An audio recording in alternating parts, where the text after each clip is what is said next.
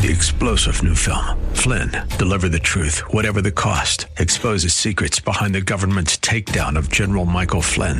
Flynn knew what the intel world had been up to. He ordered the first audit of the use of contractors. This set off alarm bells. He told the truth. He was the most dangerous person for Donald Trump to hire. They had to get rid of Flynn. Flynn, deliver the truth, whatever the cost. Available now. Watch it today. Go to salemnow.com. Salemnow.com.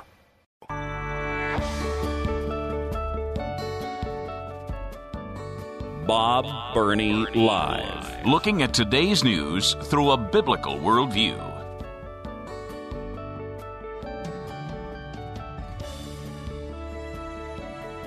Thank you and welcome again to Bob Burney Live here in Columbus, Ohio, and also in Washington, D.C. Well, we are still trying to digest the uh, results of the election last night. Uh, sadly and unfortunately, in many races across the country, we still don't know what the results are. And I am not an election expert, but I think that is a tragedy. There is no reason with the technology that we have around the world and in America today, there is no excuse for not knowing where we're at in this election. And I, no, I'm not even going to get into uh, the reasons or or whatever. But many, many, many conservatives today are downtrodden, distraught. Uh, so many people were uh, predicting a red wave across America. Uh, conservatives, Republicans were going to take over the House by wide margins. Uh, we were going to retake the Senate. There was going to be this massive tsunami of red sweeping across our country. Well, it didn't happen. And to be really honest, I didn't think it would. Uh, again, I'm not a political expert. I'm not a pollster. I, I just didn't think it was going to happen, and and it didn't. But I want to share something with you in the final two segments of the program today that I think, my opinion, are the most important things that we need to consider in analyzing where do we go from here? What are the lessons that we learn? Something I say on my program continuously. I say it every day in the open to my program. The answers to America's future do not lie in the halls of Congress or the White House or in the next election. If you were listening yesterday, I tried to remind all of us no matter what happened in the election, the real answer to America's issues, America's problems, is spiritual. Now, we say that and we say we believe it, and yet it seems that so often conservative Christians put all of their emphasis in the political system. It's important. Elections are important. But if we really believe that the issues of the day are not political, but spiritual, then why is it that in many cases we put far more emphasis on elections and the politics and so forth than we do on what's happening spiritually in our congregation, in our families, in our neighborhoods, in our communities, and in the nation as a whole. Christians, particularly conservative Christians, love to quote Second Chronicles chapter 7 verse 14. But I don't know that many people really understand the context. You know, 714 says if my people which are called by my name shall humble themselves and pray and seek my face and turn from their wicked ways, then will I hear from heaven and will forgive their sin and will heal their land. I've got to be very quick, but let me give you the context in case you don't know or maybe you have forgotten. In Second Chronicles chapter 7, we are introduced to literally the glory days of the nation of Israel. David the king, arguably the greatest king that Israel ever had, the man after God's own heart, had an unfulfilled dream. That unfulfilled dream was to build the temple. David said, I live in this magnificent house, and God is living in a tent. He was referring to the tabernacle. And he asked God if he could build the temple, a, a, a, house for worship where God could come down. And God refused to allow him to do that because he was a man of blood. But he allowed his son Solomon to do it. And if you study scripture and history, David spent the final years of his life preparing for the temple that Solomon would build. And Solomon, indeed, under the direction of God, did build this magnificent structure called the temple. The architecture, the gold, the silver were simply breathtaking in their beauty, probably one of the most spectacular structures ever built on this earth. But it was just that. It was a building, it was a structure until God came down.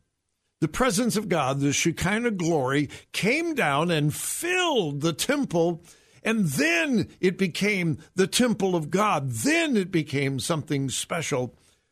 And that's what's happening here in Second Chronicles chapter 7. And they have basically a seven day celebration of the presence of God. When the presence of God came down, immediately everyone fell on their knees or prostrate before the glory of God. And the presence of God validated the purpose of the temple. Well, I see some parallels between that and America. Now, what do I mean by that? All of our founding fathers acknowledged that God had uniquely raised up this nation. The result?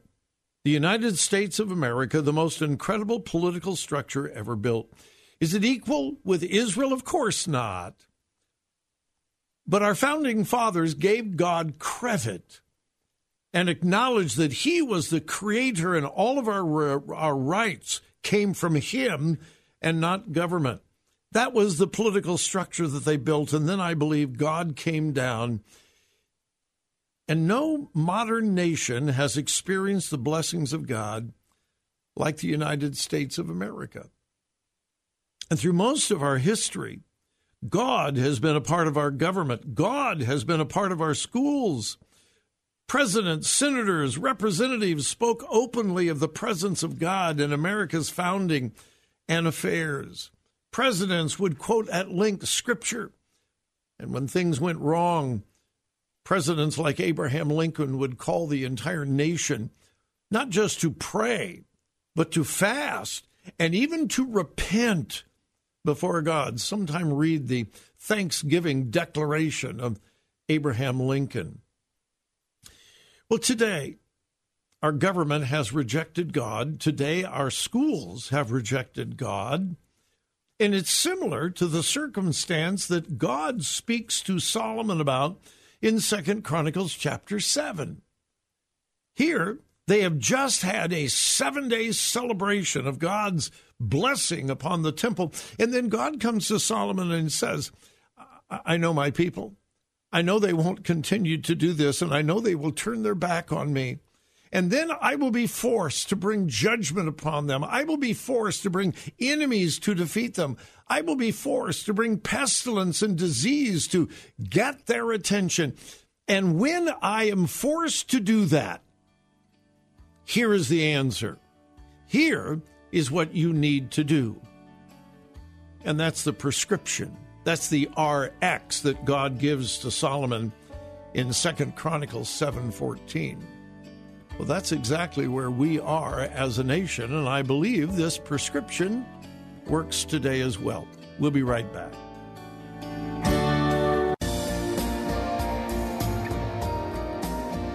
Talk radio that makes a difference. Makes a difference. This is Bob Burney Live. Thank you and welcome again to Bob Burney Live for this um, final segment of the program, this post election segment. And again, welcome to our listeners in Columbus and our listeners in Washington, D.C. Before the break, I tried to give you the context of the verse of scripture that we love to quote, Second Chronicles 7:14, but we often don't understand the context. God is giving to Solomon in Second Chronicles 7:14 what to do. What is the prescription if God's people turn their back on God and the blessings of God are lost and rather they are under the judgment of God? What are they to do? Well, here's the prescription. Well, there is not a direct parallel between Israel and America. There's no doubt about that. But you cannot deny the hand of God, God's blessing upon this nation through most of our history. But now we have come to a place where, as a whole, and it was demonstrated in the election yesterday, the number of states that passed legislation to codify the killing of innocent unborn babies. We have turned from God and if God gave a prescription, an RX, to Israel, I believe that we can use the same prescription for America today, and here it is. If my people, which are called by my name, shall humble themselves and pray and seek my face and turn from their wicked ways, then will I hear from heaven and will forgive their sin and will heal, heal their land. The nation of Israel at this time was surrounded by a bunch of heathen, pagans, godless, God denying people. And yet God ignored them and said, If my people, which are called by my name, I have read a lot of analysis of the election today from the conservative side. Not all Christian conservatives, but the conservative side and many conservative Christians. And almost everything I have read has been about those evil, wicked Democrats, those evil, wicked liberals. They did this, they said this, they did this, the liberals did this. The liberals have fixed the elections, the liberals have control of the media. And you know what? I think much of what they're saying is true. But I haven't yet, and I hope that I will, but I have not yet read anything from a Christian conservative viewpoint that says, listen, it's us, it's the church. We have failed to win people to Christ. We have we have failed to disciple people. We have failed to win the hearts of people. Listen, all of this stuff about abortion is not about politics and legalities and law. Oh, that enters into it. But it's spiritual. This is a spiritual issue. This is a biblical issue. The issues about the family and marriage and gender confusion is not ultimately about laws and rules and legislation and politics. It is ultimately about the authority of Scripture. And we, the Christian community, the evangelical community, the Bible believing community, we have not done a very good job of winning hearts and minds. Now, again, please understand me. I'm not saying we are to ignore the political realm. But my goodness, people, I know so many Christians who care little about what's going on at their church, but boy, are they concerned about what's happening in the Republican Party, the Democrat Party, this election, that election, and so on and so forth. If my people, which are called by my name, shall humble themselves, humble themselves, humble themselves. If my people, which are called by my name, now, I am not a fan of leftist political ideology. I say it on my program continually. Everything the liberal progressive left touches, they kill, they destroy. And I believe that. And I try to expose the error of the liberal progressive left. But what about the sin in our camp? What about the lack of revival and prayer and repentance among us? Today, post election, rather than spending so much time trying to evaluate why did we lose? Why didn't we win bigger? What could we have done better in this campaign and that campaign? How about spending some real time in true repentance? Oh God, let a revival begin at my church. Let a revival begin in my heart. Let a revival begin in my home. If my people, which are called by my name, shall humble themselves and pray, and look at this, seek my face. Honest question. Are you really seeking God's face? And I mean, seek it like seeking treasure. I remember the story of a treasure hunter who was trying to find a Spanish galleon off the coast of Florida. He was convinced that he could find it, and there was probably billions of dollars worth of gold. And he became obsessed and consumed with finding it. He almost lost his life twice diving. His own son died in a diving accident trying to find the treasure. He lost his marriage. He lost his family, but he wouldn't quit. He pursued it. And he finally found the Spanish galleon because he was consumed with seeking it. What if we would become consumed and obsessed with seeking the face of God, and then turn from their wicked ways. Whose wicked ways?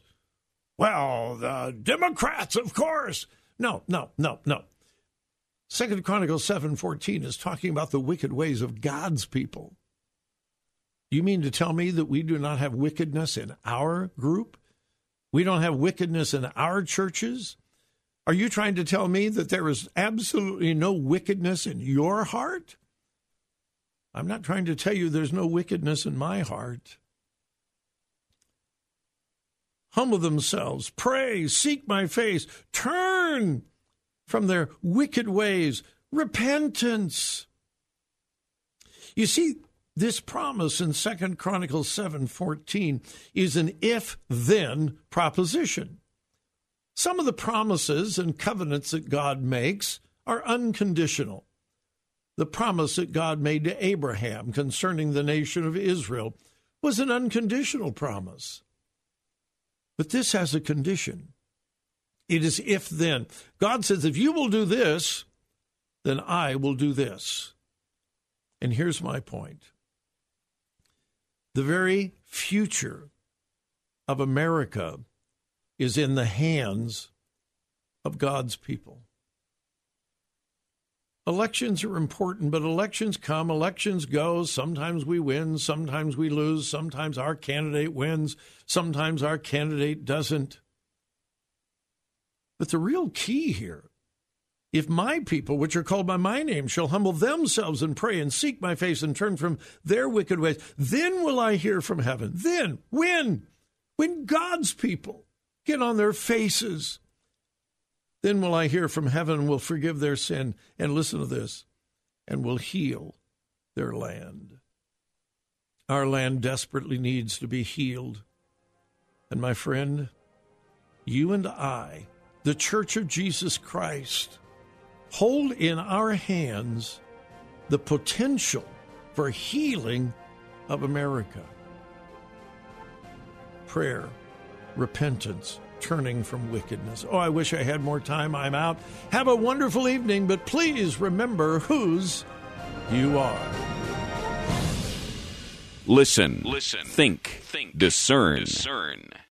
Three star general Michael J. Flynn, head of the Pentagon Intelligence Agency, knew all the government's dirty secrets. He was one of the most respected generals in the military. Flynn knew what the intel world had been up to, he understood its funding. He ordered the first audit of the use of contractors. This set off alarm bells.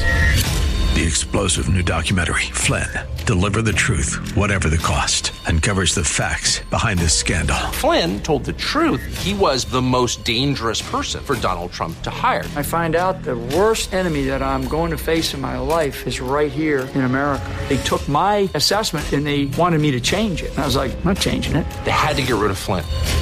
With in depth interviews, archival footage, and never before seen personal records of the man behind the headlines. I just felt like I was drowning. Flynn, deliver the truth, whatever the cost. Available now. Watch it today. Go to salemnow.com. Salemnow.com.